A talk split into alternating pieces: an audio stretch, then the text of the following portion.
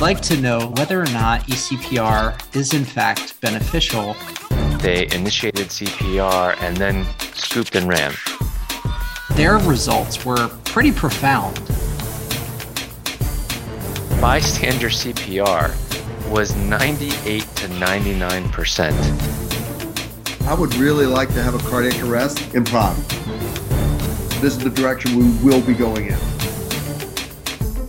Welcome back, everyone, to Critical Care Perspectives in Emergency Medicine. This is Mike Winters from the University of Maryland School of Medicine in Baltimore, Maryland. As always, we are so happy you have joined us for this podcast, and we are going to touch on an emerging, well, it has emerged, but a continuing to emerge topic in resuscitation of patients with cardiac arrest, specifically for this episode, out of hospital cardiac arrest. But as always, before we dive into our educational content for this podcast, I'd like to bring in my co host for this episode. You know them so well. They are the masterminds and clearly gurus of emergency medicine, resus, and critical care. I have Dr. John Greenwood and Dr. Peter W. We are missing Dr. Rodriguez, who is in transit to SAEM. So he will be joining us for our next recording. But John and Peter, how are you guys this recording?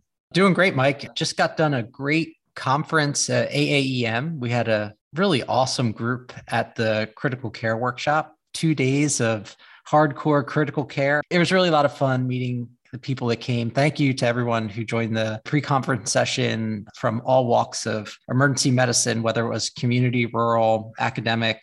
Generated some really great discussion and had a really great time. So that was a great week last week. Agreed. Yeah. Peter? Yeah, so AAEM was spectacular as always, and then that transition for me into Jazz Fest for the last two weekends. So it's been spectacular for me. Great, great music down in New Orleans, huh? Music, food, outdoors, great weather. It was lovely. That's awesome. It was so great to see both of you in Baltimore, and it was so great to be at AAEM. And I'll tell you, as I mentioned to you guys in person, it was right across the street from my office.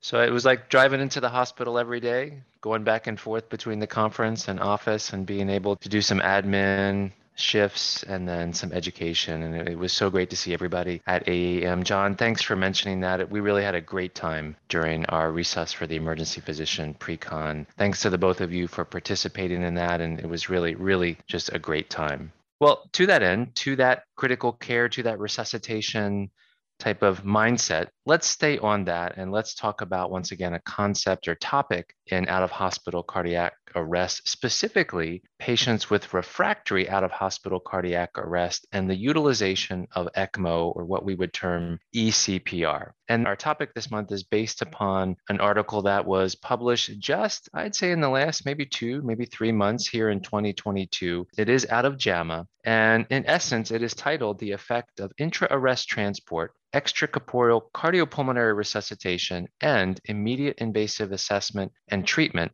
on functional neurologic outcome in refractory out of hospital cardiac arrest. Well, that's a pretty long title, but in essence, it's utilization of ECPR and quick coronary angiography in patients with refractory out of hospital cardiac arrest. Dr. Greenwood, let me turn to you. Give us the background. What was the thought with these investigators in designing this particular trial? And then ultimately, what's their objective? Yeah, absolutely, Mike. So I think all of us are pretty familiar with the data that clinical outcomes in terms of good neurologic outcome after cardiac arrest is pretty poor. In fact, across the United States, it's somewhere between three and five percent. Now, there are little pockets of the US that are high performers and may get a little bit of better in terms of neuro intact survival. But overall, unfortunately, our treatments remain really limited. And so ECPR has been recognized as a potential therapeutic strategy that may be beneficial for patients with refractory cardiac arrest. So those who, after initial defibrillation, don't have a return of spontaneous circulation and remain in cardiac arrest. The arrest trial, which we did talk about not too long ago on CCPM, was a much smaller randomized trial than what we're going to talk about today. So they randomized 30 patients with refractory out of hospital arrest from a primary cardiac cause. And their results were pretty profound. In fact, I believe it was 14 out of 15 patients who were randomized to the intervention arm had a good neurologic outcome. And that was compared to standard ACLS therapy.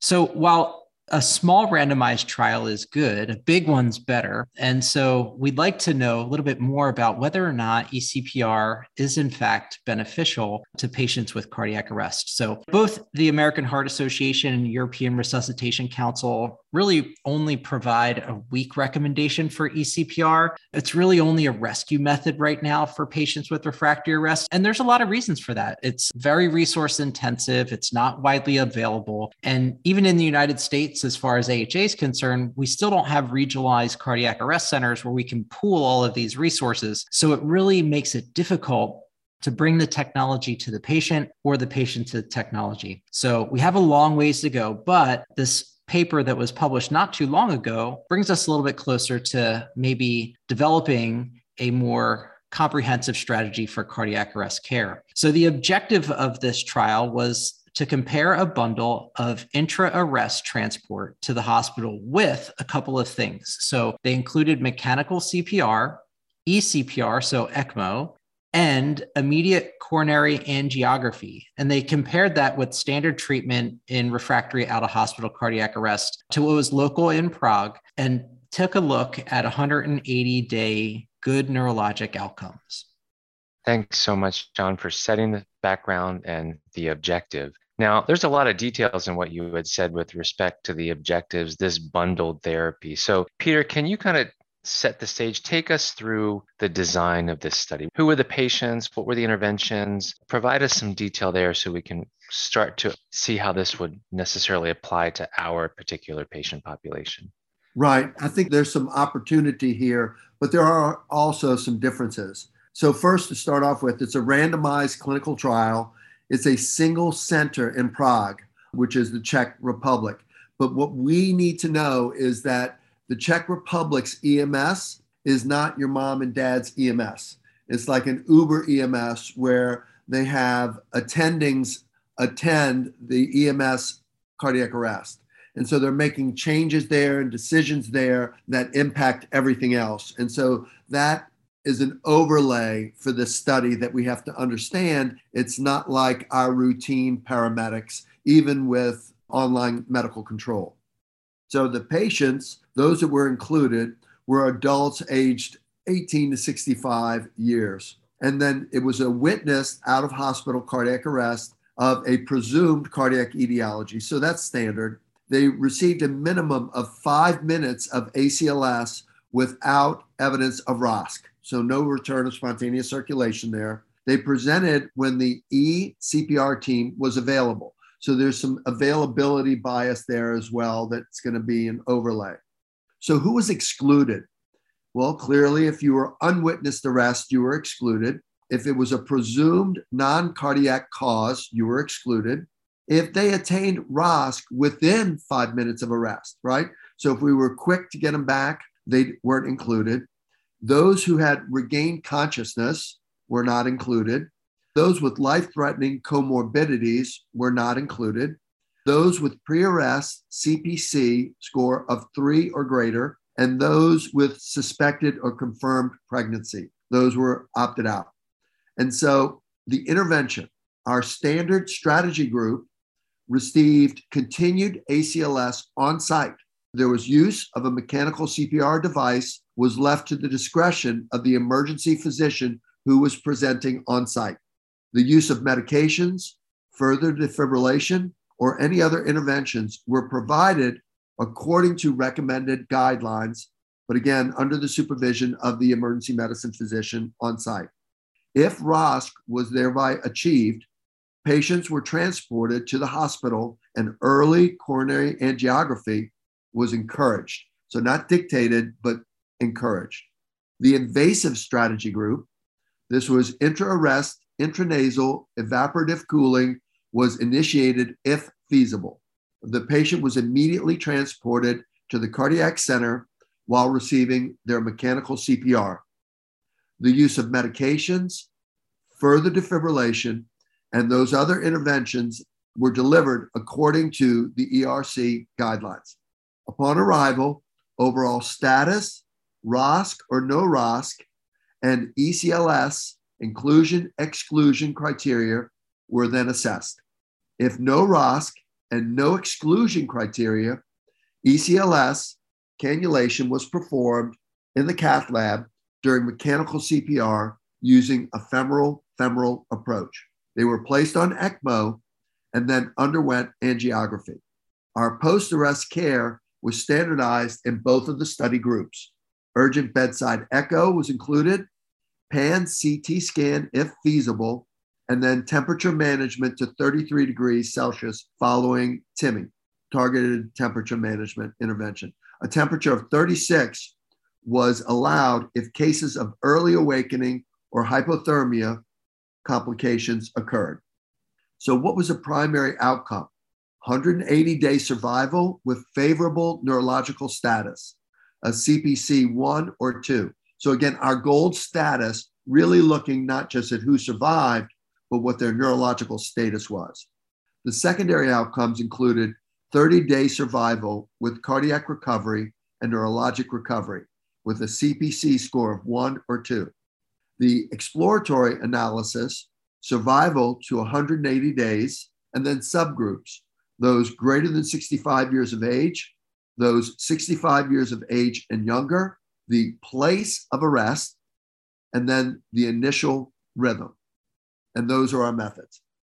Thanks so much, Peter. That provides a lot of clarity. So, if I can summarize things in terms of that standard strategy, the ACLS, there was a call, the pre hospital team arrived, which included the emergency physicians. They basically ran the resuscitation in the field.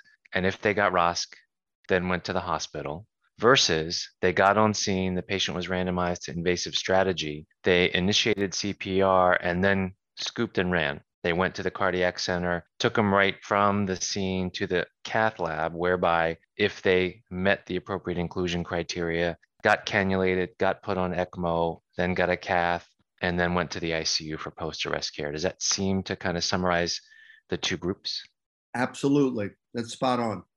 All right. Well, let's hit the results then, the take home message. And in terms of those results, something we could allude to in the limitations portion of our discussion here is that during the period of about 2013 to 2020 when they ran this study there were over 42 4300 cardiac arrests in prague and when all was said and done, taking a look at who were the potentially eligible patients to be enrolled and randomized in this study, there was about 350 or so in the mid 300s. Ultimately, after applying a variety of other exclusionary criteria, 256 patients were analyzed and included in this particular publication, with 124 to the invasive ECPR group versus 132 to the standard ACLS strategy group. There was some crossover, and this was allowed by study design. About 7.5% of patients crossed over between the two groups. And then when we look at patient characteristics, in essence, they were pretty much the same. So the median age was really no different between the two groups. The most frequent cause of arrest was pretty similar between the groups, and that was an acute coronary syndrome. The most common location of the arrest, well, it was in a public place. So that didn't really differ significantly between those that get standard ACLS versus the invasive ECPR bundled therapy. The most common initial rhythm, VFib.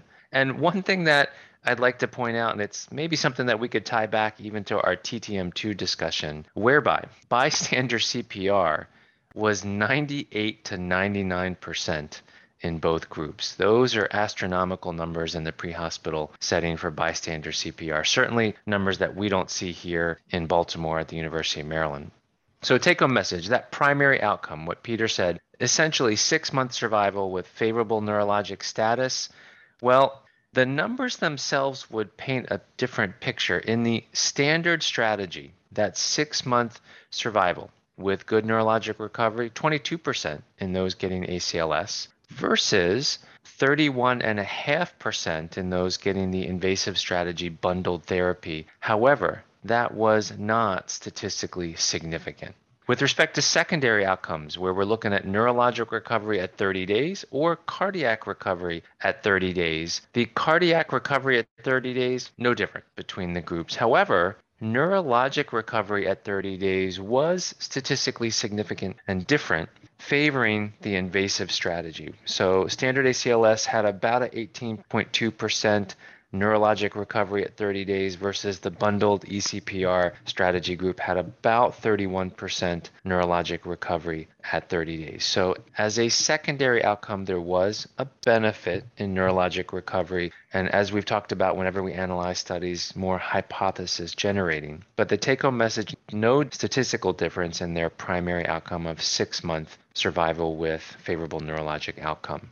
When they took a look at that subgroup analysis, was there a group that therapy favored? Didn't seem to be based upon age, initial shockable rhythm, or cardiac arrest cause. However, when you look at patients and stratify them based upon the duration of CPR that they got, it looked like those that had longer CPR time. So, at least by the data that's presented and available, CPR times of about 45 minutes or longer that favored the ECPR bundle. But all of these other subgroup analysis, there wasn't any difference. And this wouldn't come as a surprise. Major bleeding events, ICH, was much more common in the invasive strategy group, and that's because after being placed on ECMO, we know that we're going to anticoagulate patients with heparin. So, John, that was the major results. You know that there wasn't a statistically significant difference We've hinted at some limitations. What are some other limitations of this particular study that we need to keep in mind when thinking critically about how to apply these results and how it adds to the literature and our interpretation and thought on ECPR for refractory cardiac arrest?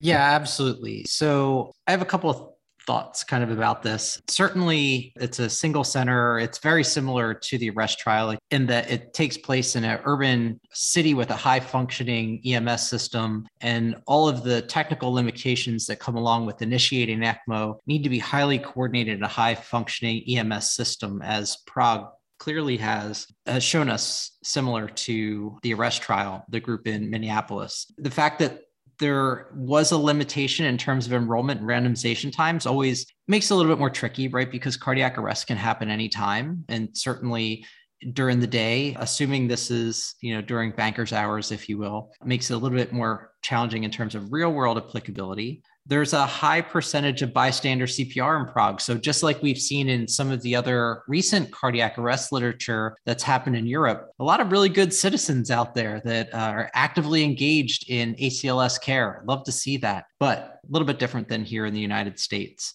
Now, while study crossover was allowed, it wasn't a tremendous part of the cohort in the standard arm as opposed to the intervention arm.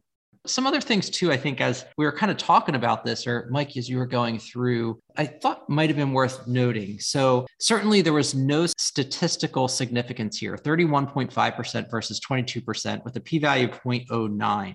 But this also makes me think about the Eolia trial, which I know we've discussed in the past, where there was no statistical significance and the trial was stopped early for different reasons. But this trial was also stopped early, interestingly enough. And it was after the arrest trial was published in Lancet because the Data Safety Monitoring Board actually thought that high invasive strategy had superiority. There's a pretty impressive difference here in the primary outcome 30 2% to 22%, a 10% difference. If that were me, I think from an evidence based standpoint, that's pretty good. And we're now seeing a trend in terms of the signal of perhaps there may be a role for ECPR in a much more broader sense for cardiac arrest care. So that's my sort of interpretation of this. Now, I think there are some strengths too. I think the study had some good pragmatic inclusion criteria of uh, high quality CPR, witnessed arrest, at least five to 20 minutes of high quality ACLS care those are things that I think real world we use today in our ECPR inclusion criteria. And, you know, I know we use that specifically. And their ECMO times, their time from actual arrest to ECPR were very real world. They were around 60 minutes, which we found that's probably what